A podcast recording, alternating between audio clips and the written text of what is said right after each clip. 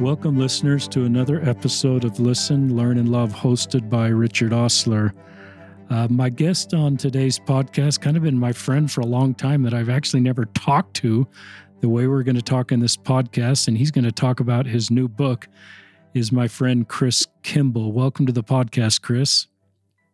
Thank you. It's good to meet you. Um, I know this is all audio, but Richard, face to face. It is good. Um, do you go by Christian or Chris for our listeners? this will be a longer answer than you want. I go by Chris. I go by Christian. I go by Christian E. Kimball. When I when we got to the publishing for this book, the publisher came back to me and said, "The way Amazon works, you're going to have to pick a name and use that forever for anything you publish or write."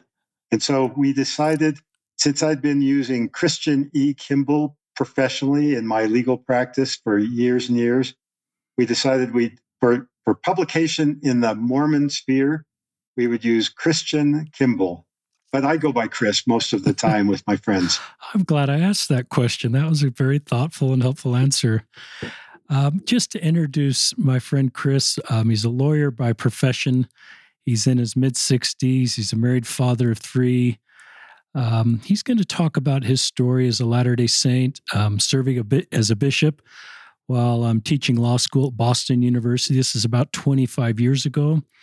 And um, then being released from being bishop and, and turned in his temple recommend, but didn't turn in his church membership and has stayed a member of the church, attending um, consistently, and um, but not having a temple recommend. He'll talk about why that's been his path forward. And either Chris or I are suggesting that's your path forward.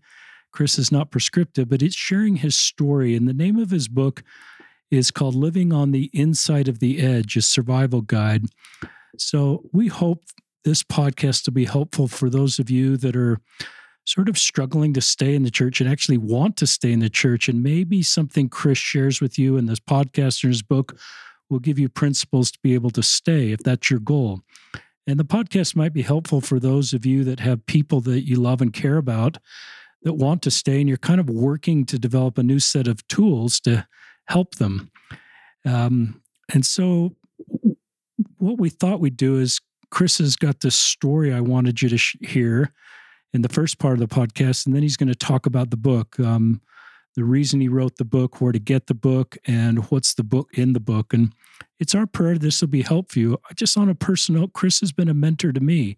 He's going to talk about a Facebook group that he's a, a moderator of that I joined um, when I was in what I call my mini faith crisis. And it was mentors like Chris that had a steady voice in this space. And I wanted to find a way to stay that helped me to have a principles based approach to move forward um, as I wanted to stay. So I'm grateful for Chris. And if I could go through the Zoom camera and give him a hug, I probably would because he's helped me. So is that okay for an introduction, Chris? That's great. Um, and I'd appreciate a hug. and the Zoom won't let us do that, but um, Yes. Should I? Can I jump into a story? Yes, jump in. And I, and Chris lives in Utah right now. I may not have mentioned that he is no longer in Massachusetts. He's lived in Chicago, but he's joining us from his home um, in the mountains of Utah. And it's it's all yours, Chris. And I, you know, for home, it's been Boston, it's been Chicago, sometime in Washington D.C., and uh, a lot of time now in Utah. Um, when I for purposes of this book, for this interview, I, you know, you could tell, I could tell a life story that would take us days.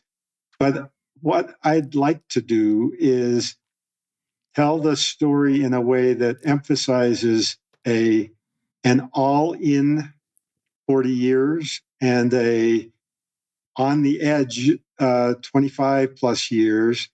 That's a not unique story, but I think it's an unusual pattern. And I believe it positioned me to write this particular book. So those are the parts I like to emphasize. Um, I'm about as inside an insider as you could get. Multi generation Mormon families on both sides. My grandfather was Spencer W. Kimball. Um, my father was for all the life I can remember, a bishop in the bishopric, in the stake presidency. Uh, we were active. Uh, at the same time, my father was a writer of church history. He was uh, one of the early board members and editors for Dialogue. Hmm. We were a well educated, uh, in church matters and church history family, kinds of things that we would talk about over the dinner table. Um, I one brief story that will illustrate how much of an insider I was growing up. When I was 10 days shy of 12 years old, the ward in Madison, Wisconsin was going to visit Nauvoo, the young the youth. And because my dad was in the bishopric, I was and he was going as a as a as a leader, I was going along. And dad arranged with his cousin, who was a big wheel in the Nauvoo restoration program, and with his father, who was Spencer W. Kimball, then an apostle, that he would ordain me a deacon to the Aaronic priesthood.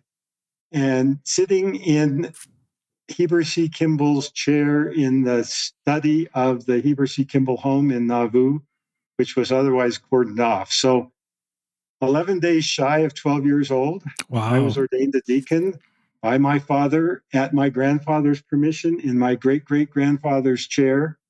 Um, wow. That's, that's an insider, if you will. Um,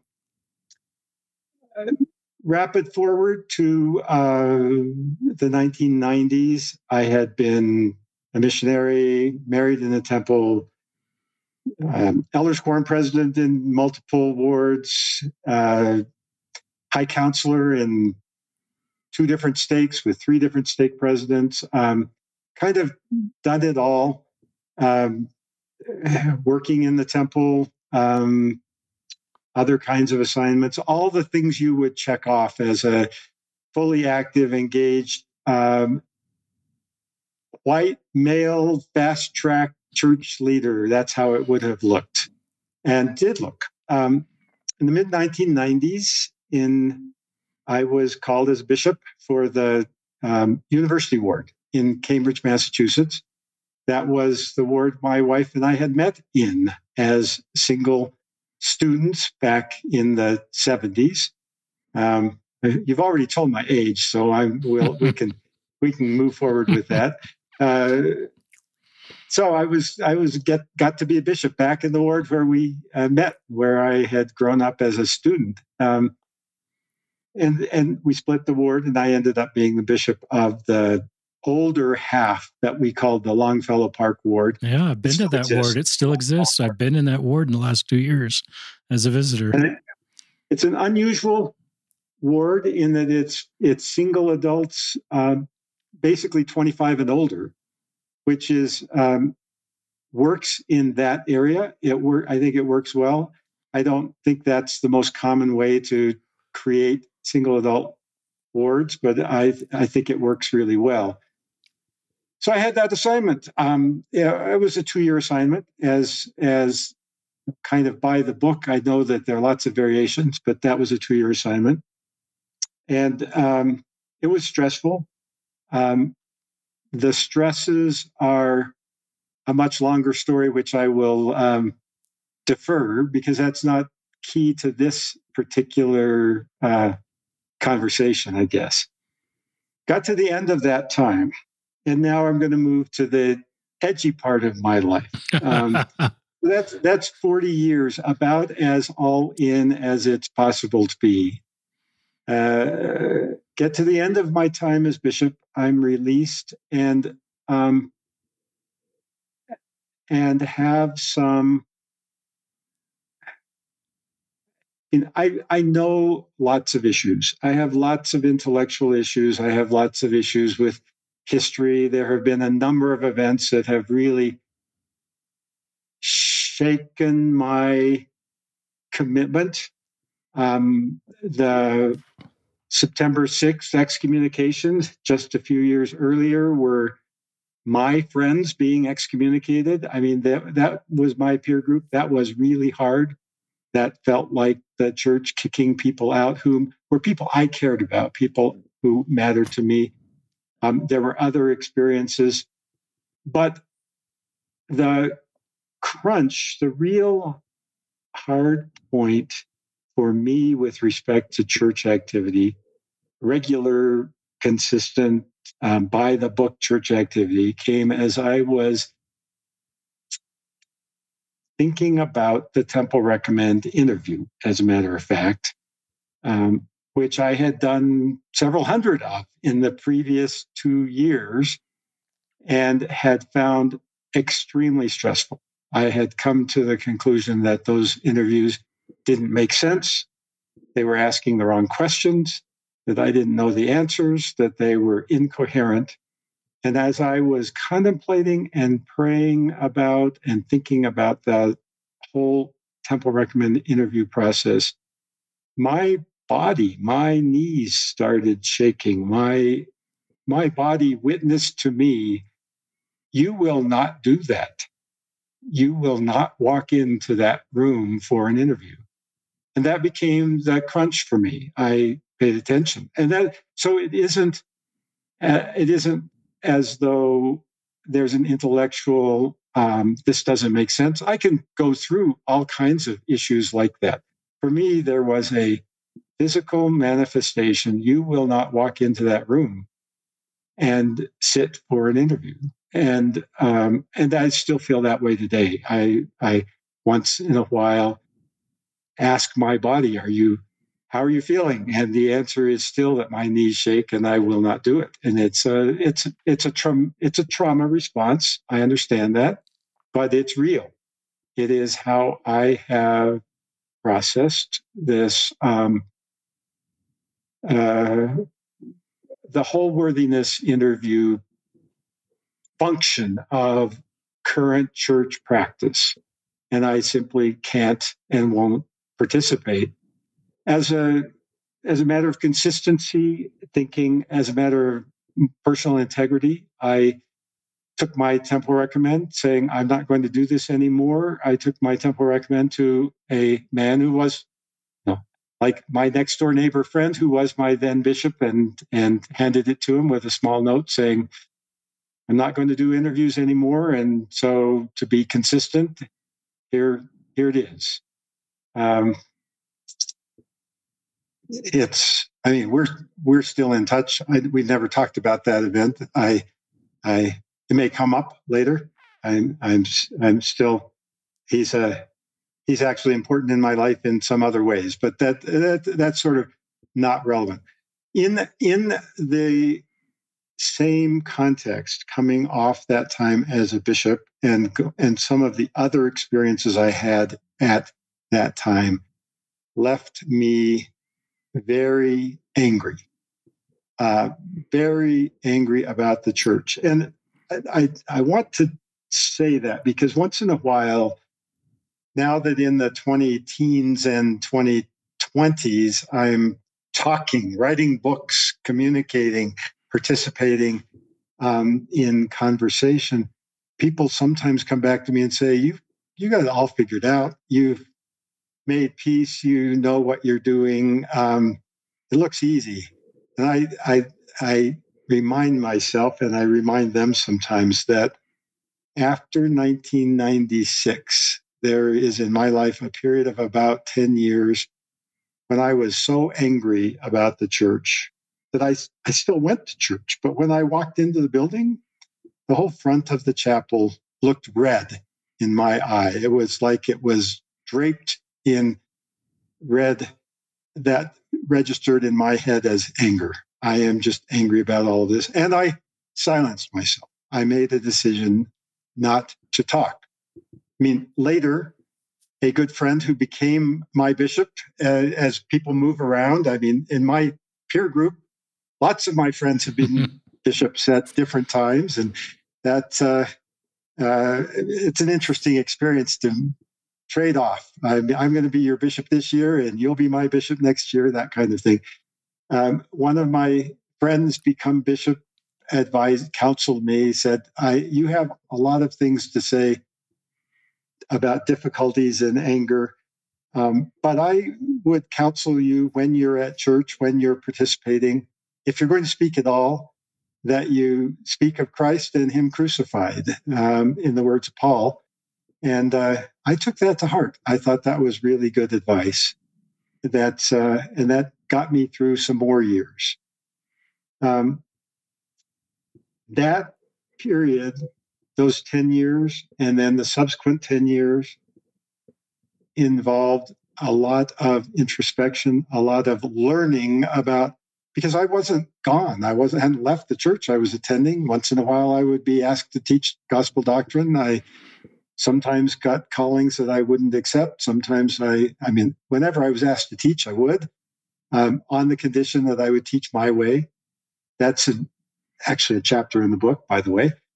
That's a, um, uh, but I spent a couple of decades figuring out how to make this work. And in effect, that learning how to make it work turns into this book so that it's not a matter of me sitting as an uh, as an academic thinking what would make sense it's me having lived that life for decades working it out talking with people wrestling with how does life work on the inside of the edge i don't have a temple recommend i don't do worthiness interviews i am open and straight with my bishops over time about that role.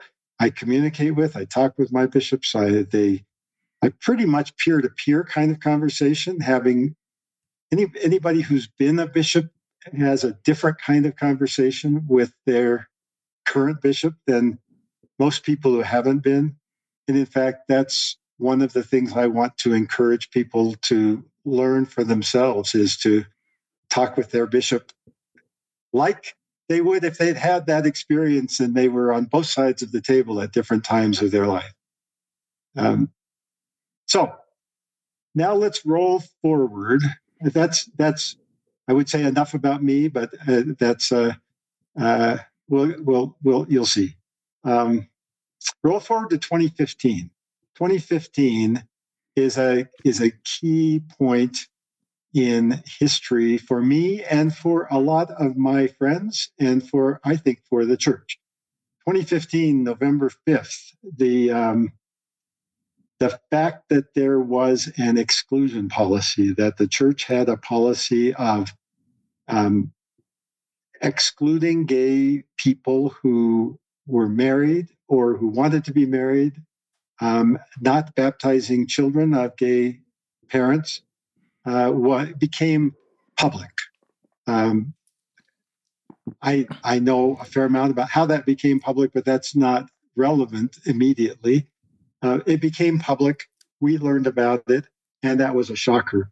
I mean, that was really hard on me and led to some soul searching with for myself and with friends in conversation about what are we going to do. And we watched people leave the church. I mean, my friends walked away, many resigning formally, um, others just stopping uh, participation, whether they took a formal step or not, just leaving. And two, two key things happened. I mean, that event led to two key things for purposes of this book. Um, one is that a man named Steve Evans, who sort of we only knew each other by reputation and um, online sort of blogger bloggernacle comments and and and posts. Um, Steve, I, I, don't know to this day what caused him to think of me, but he he wrote me a note. He wrote me a note and said, "We are watching our friends leave the church. We need to write a book." Um, that planted the seed. I mean, the book didn't happen for years later, but that planted the seed of there is something to be done. There is something that needs to happen. And that stuck in my mind. Um, Steve, it turns out, is the proprietor of BCC Press. So when I did write a book, I went back to him and basically said, Do you want to publish this? This is this is what I took from that comment years ago.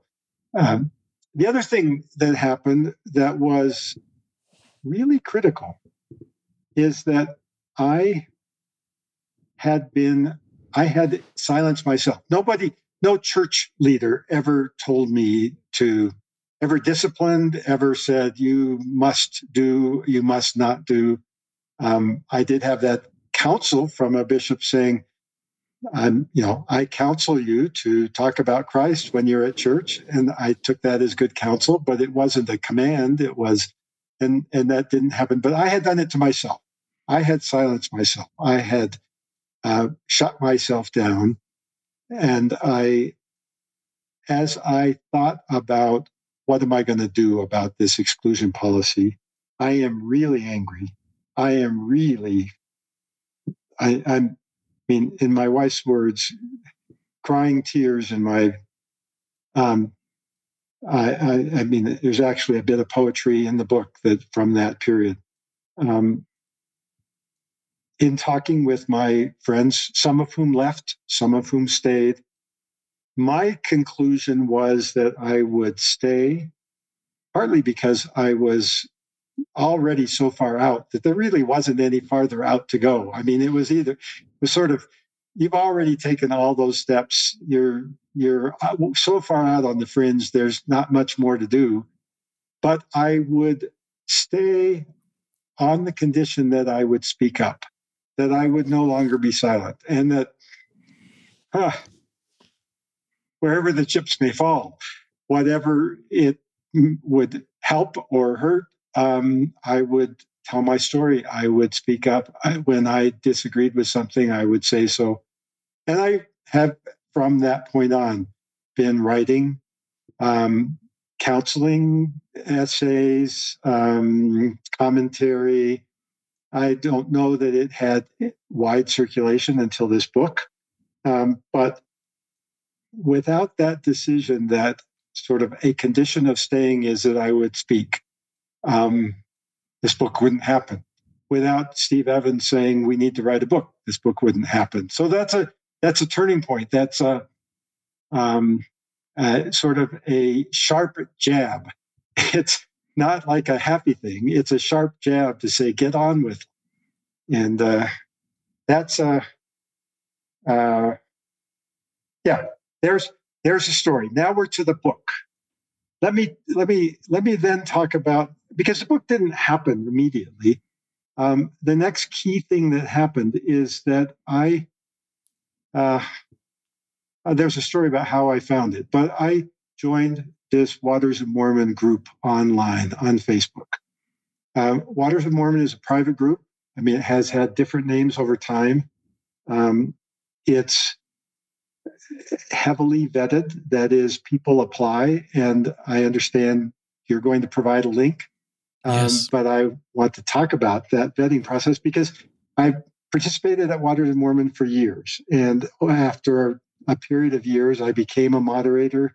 I've done vetting. I have been active there, talking and writing. And that was a very important developmental stage for me in two ways. One is that I wrote things that people seemed to pay attention to. And uh, that said to me, oh, maybe I have a voice that matters. And some of that turned into parts of the book. Um, another is that the vetting process showed me the helped me define an audience. Um, Waters of Mormon is very careful about who enters and who joins, and there are basically two requirements. One is that the person applying be in crisis, however they define it, that it's about them, that they have really um, hard times, they're wrestling, they're working, they're hurting. Um, this is not a place for people who want to watch what's happening, who are just curious.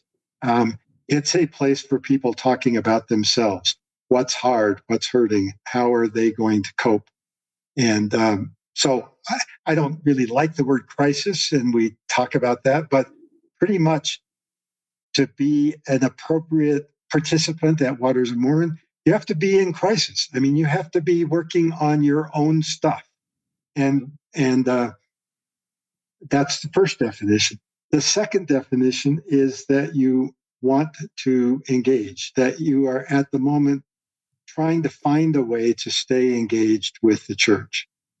And I was in that life, but I didn't know that there were others. And I am not sure that most of the church world is aware that there are thousands of people like that, thousands of people who are in a faith crisis, how whatever label they use, but want to find a way to stay. I, and and in fact, the reception of my book is telling me because it's doing pretty well. I mean, people is. are paying attention and people are buying, and it's they uh, are. no, it's on the, it's on the best. It's number one bestseller in New Mormon releases. So I, uh, what that's telling me is that the number of people in that audience who are troubled, who have questions, who are wrestling, but want to find a way to work with the church, who want to find a way to say, is a bigger audience than anybody knew, than anybody knows even today. And I am curious, but clearly that's my audience. That's the people I'm talking to. And participating at Waters of Mormon and vetting and seeing, oh, sure, there are people who are just curious and we send them away. Um, there are people who are on the road out and are just oh, looking for a way station as they leave the church, and we send them away. They're not um, they're not going to get a benefit from that group, and they're they're not going to like it. Um, they're they're it's the questions about who's participating are not they're not questions about whether you're a good person or not a good person. They're questions about whether you're a good fit, whether you're a fit for what that group is trying to do. Um, where and and, and that by the way, that vetting process is pretty tough. Um, people ask a lot of kind of personal questions, and uh, and uh, and it is a process that says no as uh, not as often as it says yes. People pretty much sort themselves out to come, but I think it's important to know that that's both a serious vetting process and that there are hundreds, thousands of people who fit that model, and that became um, a place where I learned a lot, where I had hundreds of conversations, and that became my target audience. That helped define the audience, and I, I really believe that that's a necessary part of writing a book. I, I it is not a book that works, or a book that helps, or a book that is um, has has an audience is to define your audience. And I've I've tried to pare away. There are lots of people who will never care, will not be interested, will not want this book. Um, I've I've targeted a narrow audience. I think I'm I think we're discovering that that audience is larger than we thought it is might be. I mean, I wrote this as a niche um, offering to people I know, to my friends and companions on this journey but um, and that's a couple thousand people so that was worth writing a book for but i i think that audience is bigger than that. Um, and and and let's see until you interrupt me with a question richard i'm gonna i'm gonna go on because uh, with respect to that audience here's what's interesting as a as a as a as an author and and getting a book out for that audience i'm I felt like I needed to tell them two things. I need to tell them, you, whoever you're listening, um, this book is not going to tell you to leave the church. And this book is not going to tell you to stay. And it's not going to harangue you and tell you you have to stay or here's why you should stay. The audience is defined by people who have real issues but want to stay. I mean, you come to the book already with those two qualifications and I'm not going to preach.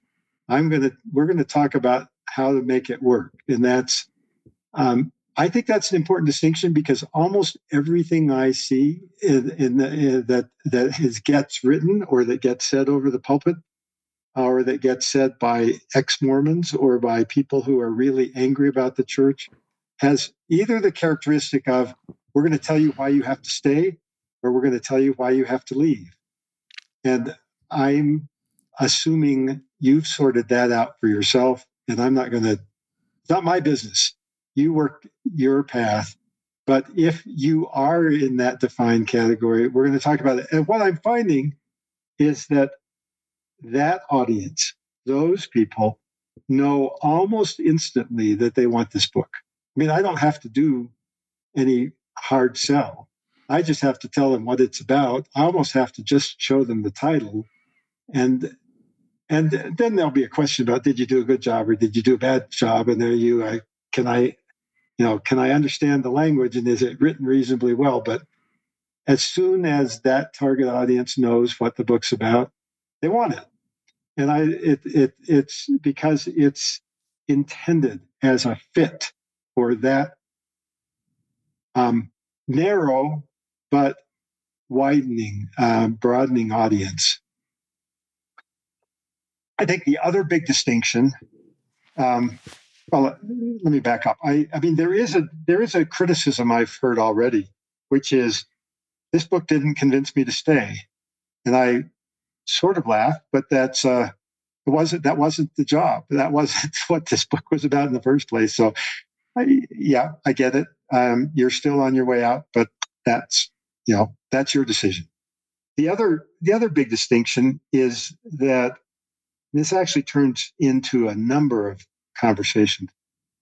This book doesn't criticize the church. Um, I've got plenty to say on that front if you want another book, a different book, but that's not this book. This book is not about what's wrong with the church or how to fix the church or um, it, it is i mean you can come up with some ideas when you read and say it just shouldn't be this hard you could say, I, I, well, I wish that would be different. I wish that would change. But um, I find because I'm focused on the individual, I'm focused on what can you do? How can you survive? How can you make it work? Uh, the idea of fixing the church or criticizing the church is it's a different book. It's a different conversation. And plenty of people are actually doing that. I, it, I don't need to add to that pile. Um, I do find that people want that. And uh, so I get some criticism saying, well, that's what I wanted. I wanted, I wanted 250 pages of, of uh, dissing on the church, and I didn't get that. Well, no, so the book isn't for you. I mean, go get another book. Uh, that's uh, that's uh, part of me defining an audience and trying to stick to it, trying to stick to it. Um, the other, I guess, the the last thing I'll say on that that audience is that I really tried not to be prescriptive. I tried not to tell people what to do. I tried to give alternatives. I mean, one of my key principles is break the binaries that that we get stuck in in or out. You're all in or you're out. Um, it's true or it's not true.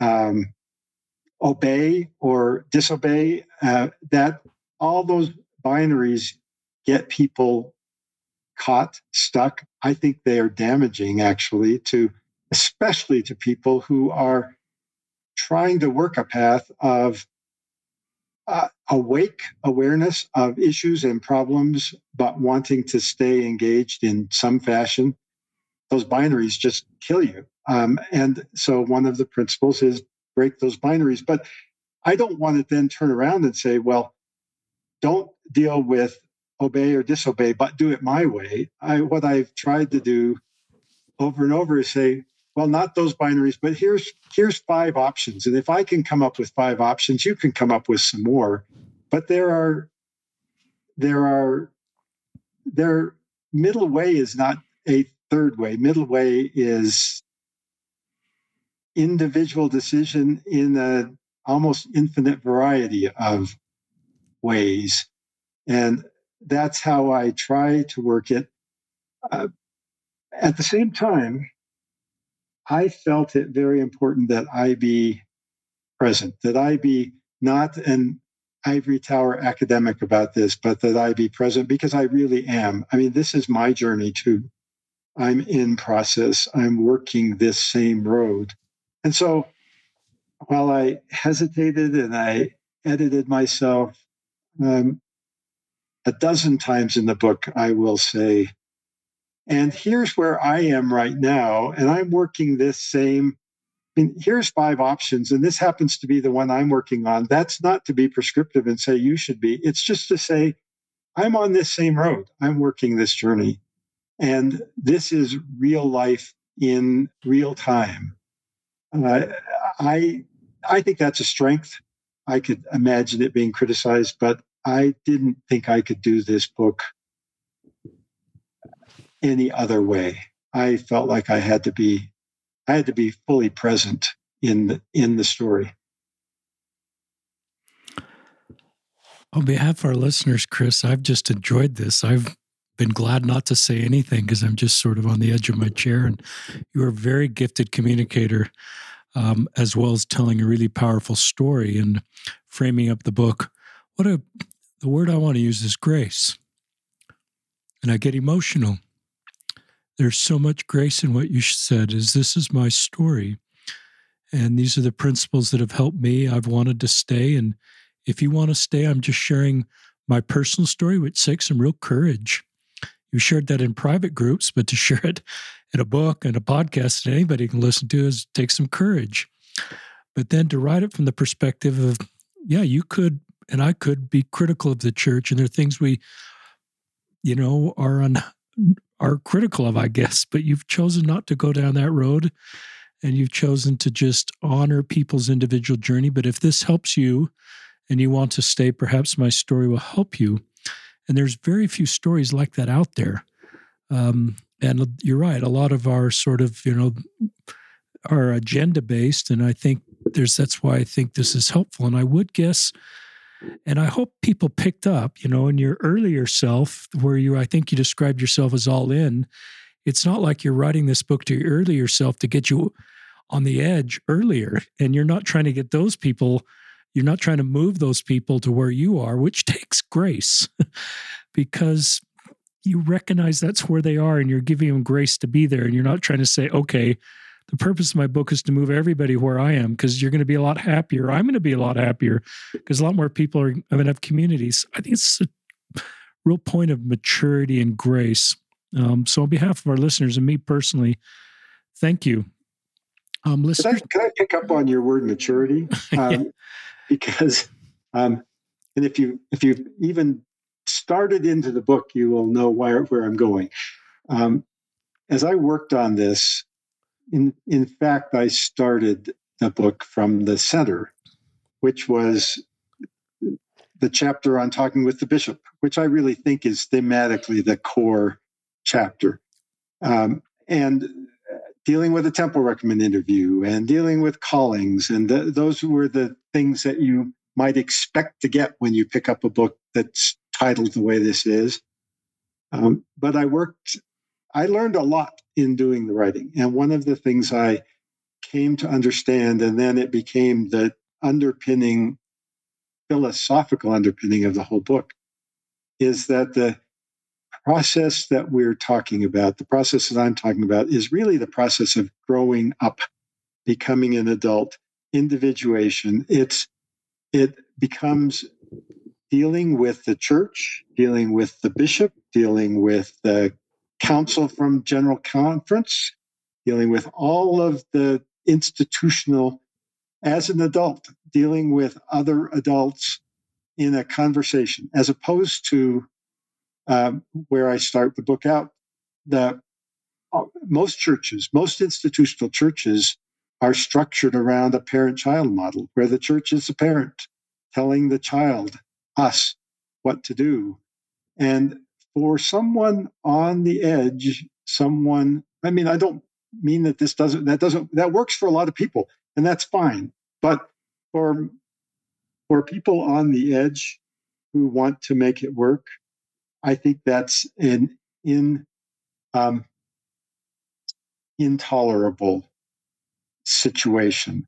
If you continue in the model of being the child in a structure where the church is a parent telling you what to do, uh, you will kick yourself out or you will just give up and uh, and shut down and take orders.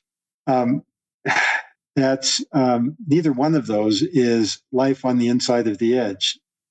And so the philosophical underpinning of the whole book is grow up, um, individuate, create an adult self who can who then deals with the church, with the institution, with the bishop as an adult in an adult to adult conversation. That doesn't tell you that you don't do what they say. It tells you that you take it under advisement, in effect. It also tells you an, an adult behavior is one that picking up on things you just said, Richard, that allows other people their space and allows other people their own journey and recognizes that they are where they are. And I don't need to be critical of that. If they want to move, I can provide some advice or some of my own experience. But I, I don't have any business telling other people where they should live their lives or how they should live their lives. I, I'm I'm in the business here of asking, answering questions of and of offering alternatives, not of dictating or or becoming a substitute um, father figure. That's I I don't want to take the church as father figure and turn it into me as father figure. That would be the height of arrogance and and it would be a fatal mistake. It's just the wrong way to go. It's very thoughtful. Talk about listeners. I'm looking at the chapters, and these are not all written by Chris. You've got um, some of my friends that have written chapters, like James Jones, David Doyle, and others. Um, introduce our listeners to um, why you had other people write chapters and an overview of those chapters.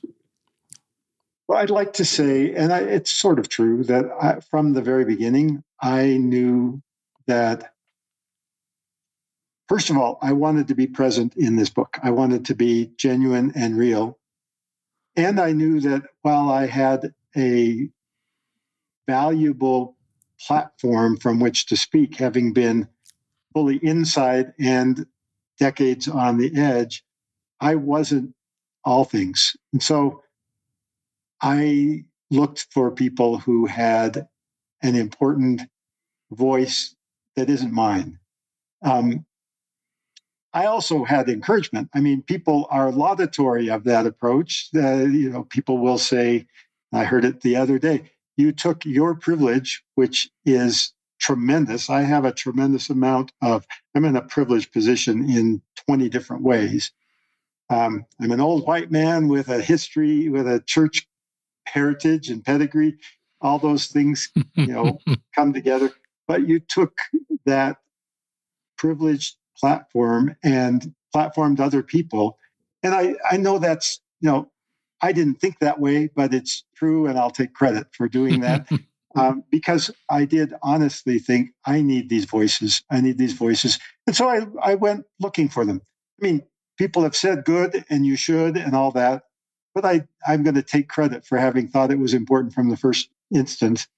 Um, and so we have a woman's point of view, we have a black man's point of view, we have a single woman's point of view, we have a gay man's point of view. Um, it's it was an interesting process finding people who have who can write, who are have a powerful voice themselves, who also live in this liminal space of knowing the issues, of being very, very well aware of the problems and the challenges, and yet have chosen for the time being to stay and to work on making it work so that they are both my audience and my speakers. and we can stand on that platform together. I'm, I mean, they are wonderful. I mean, I just, I, I ended up thinking, let's do this book just so that these essays can get out, these, these essays can get published. Um, I mean, each one is powerful. There is, there is an interesting phenomenon that has happened, which is um, people read and come back to me and say, that essay, that was, that told the whole story. You, that could have been the whole book, or that one really touched me. And what's, or I read that one and I was in tears for two days. I mean, all those kinds of reactions. But what's interesting is it's almost everybody who comes back is coming back with a different one. And it sometimes it's obvious, like you're a single woman, and so that one, that essay by a single woman is going to touch you. Sometimes it is not so obvious. Sometimes it's like, oh, that was my son's experience, and now I understand him better. Or, I, mean, there are different connections. I mean, there is one I'm, I, I come back to. The, there is an essay that we titled um, Raising Feminist Boys in a Sexist Church. Um, I'll tear up here. I don't know whether that will show up in the in the recording or not, but um, that essay was written by my daughter-in-law, um, and I tear up every time I read it. Um, I mean, I love all these essays. They're powerful. I, I, I love the people who have written them. I'm just so enthusiastic. But that essay, when you get to the near the end, where Anne talks about what she wants for those boys, what she's trying to do for those boys. Um, those are my grandsons she's talking about. And I want that for those boys. Um, that's so that's how it strikes me that it that's the one that grabs me because because it gets personal. It gets to be about my grandsons. And i think every reader who's come back to me with uh, a reference to those essays has something similar. That one grabbed me because it was my experience or it was my daughter's experience or it was close to my life in a way that makes that's important. And I think that's so powerful. That's um, I couldn't have done that. I mean, I couldn't write those. I mean, I kind of I think I credit myself with pretty much understanding all the issues and concerns that each of those writers talks about. I mean, I'm not oblivious to the world and the tensions and the struggles, but it's not my voice, and I could not have written in.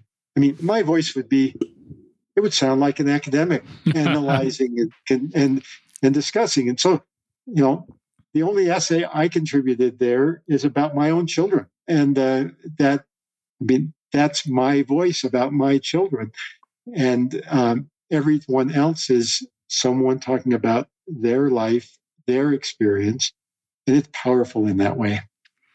That was a beautiful segment. You got a big heart when I hear you talk about your grandsons and your daughter-in-law, Anne Bennett. And listeners, I'm just going to read these um, just so you know the sections.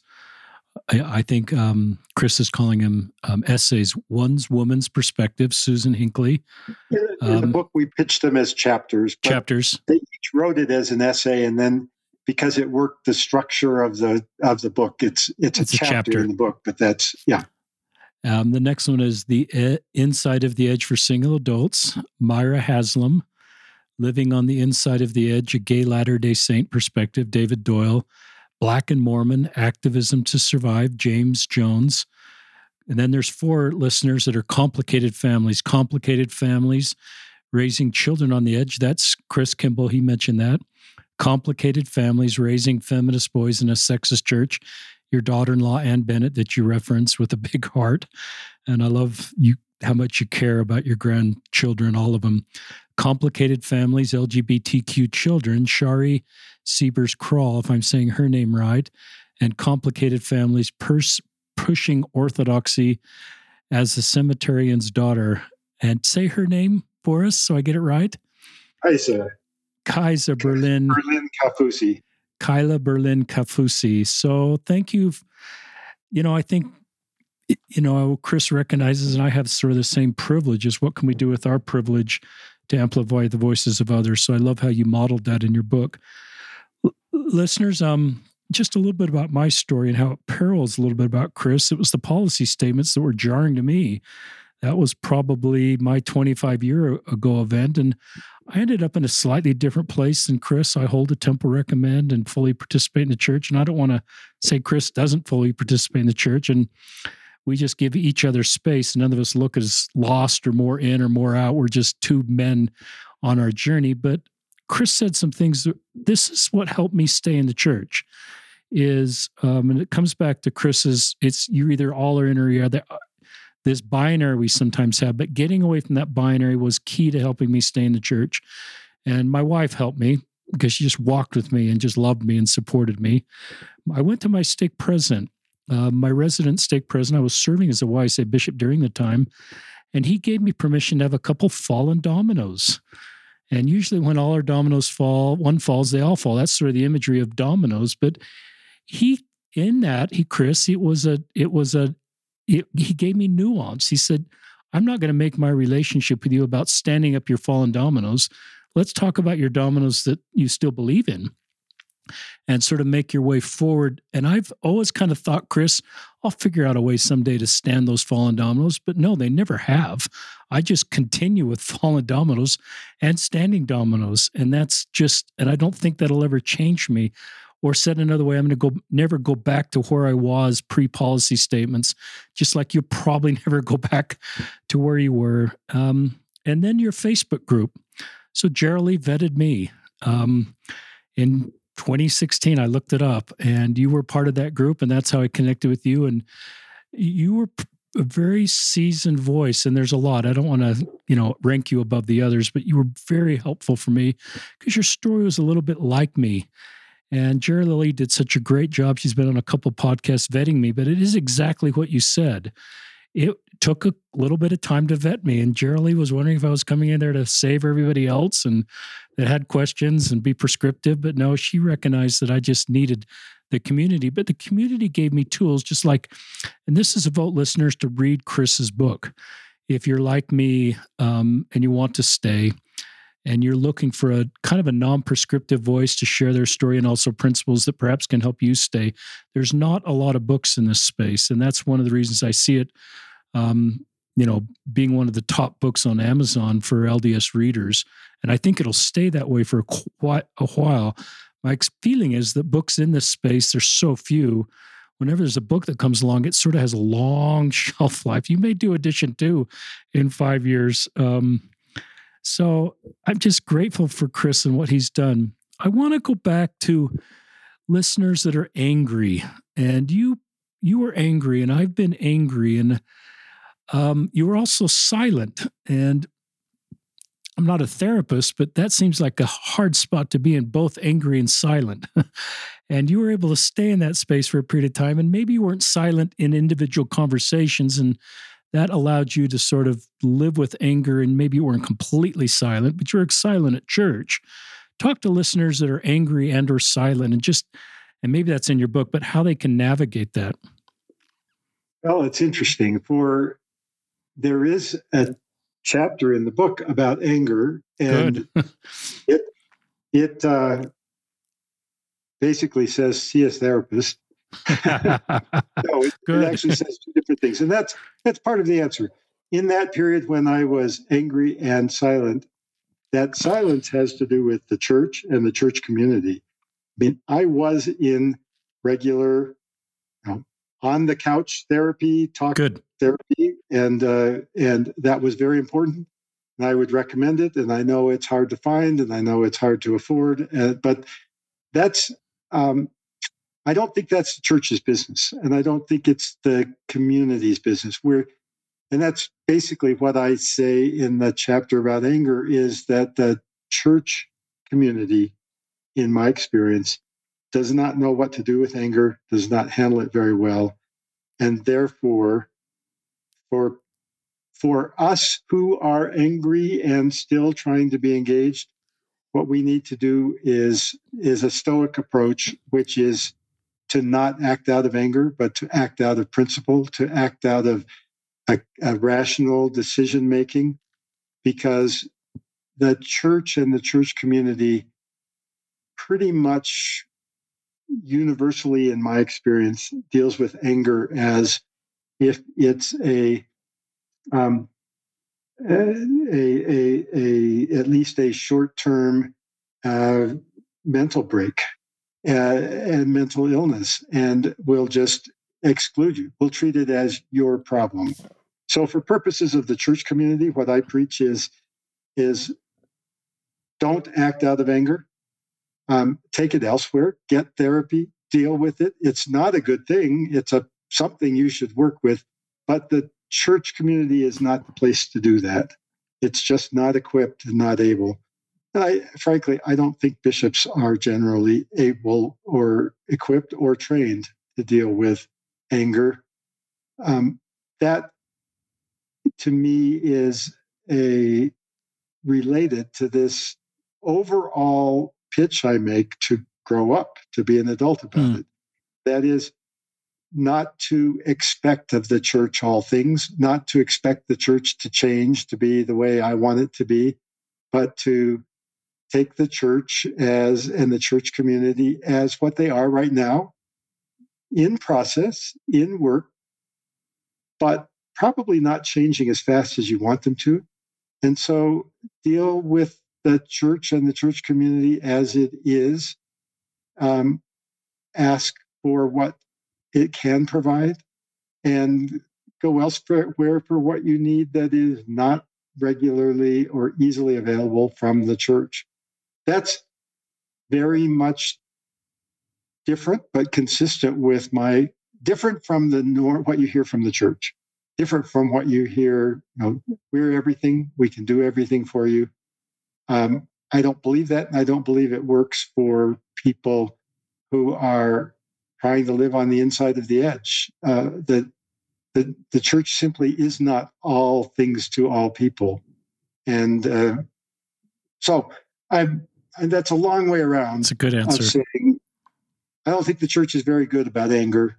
And I go find a professional therapist. Yeah, and I recognize church can generate pain, and pain can lead to anger, and it's hard then to turn back to the church community if it's the source of the pain that leads to the anger. I think anger anger is generally a secondary emotion to pain. And if that originates from the church community in some way, then I love Chris's advice to um, sort of adultly a, a deal with that by turning to other sources to get through that.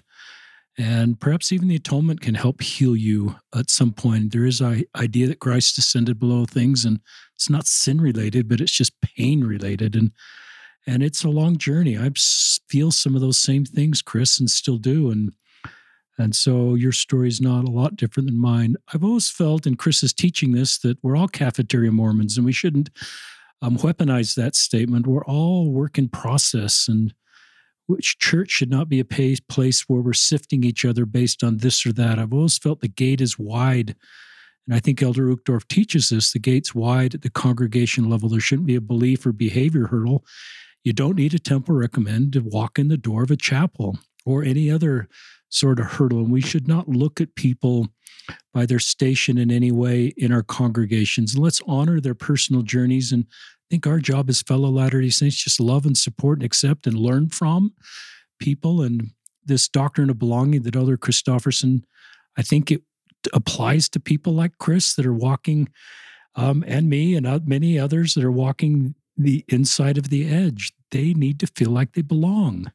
And not that they'll just belong when they kind of get right back in the middle where maybe the majority of the members are. But that's just some of my thoughts, Chris. And I'm going to, um, listeners, I'm going to turn it back to Chris for any final comments. But just for the show notes, we'll link to Chris's book, obviously, on Amazon. Um, we'll link to this Waters of Mormon group. We did talk about that in episode 592 with Gerald Lee Renshaw and Peter Ryan, if you're familiar. It's the same group we're talking about. Also, shout out to Steve Evans at BCC Press and all the people at BCC Press that are working to bring books like this forward and the work you're doing in your our faith community. And just remember what Chris talked about with Steve Evans. We need a book to help people stay. And even though you don't want to say this is a book to help people stay because you don't want to be prescriptive, this is still a book for those that want to stay, to have tools to help them stay. And, and listeners, if you feel impressed and you're right in the middle, but you want to help people stay that are on the edge, I'm going to use right, living on the edge.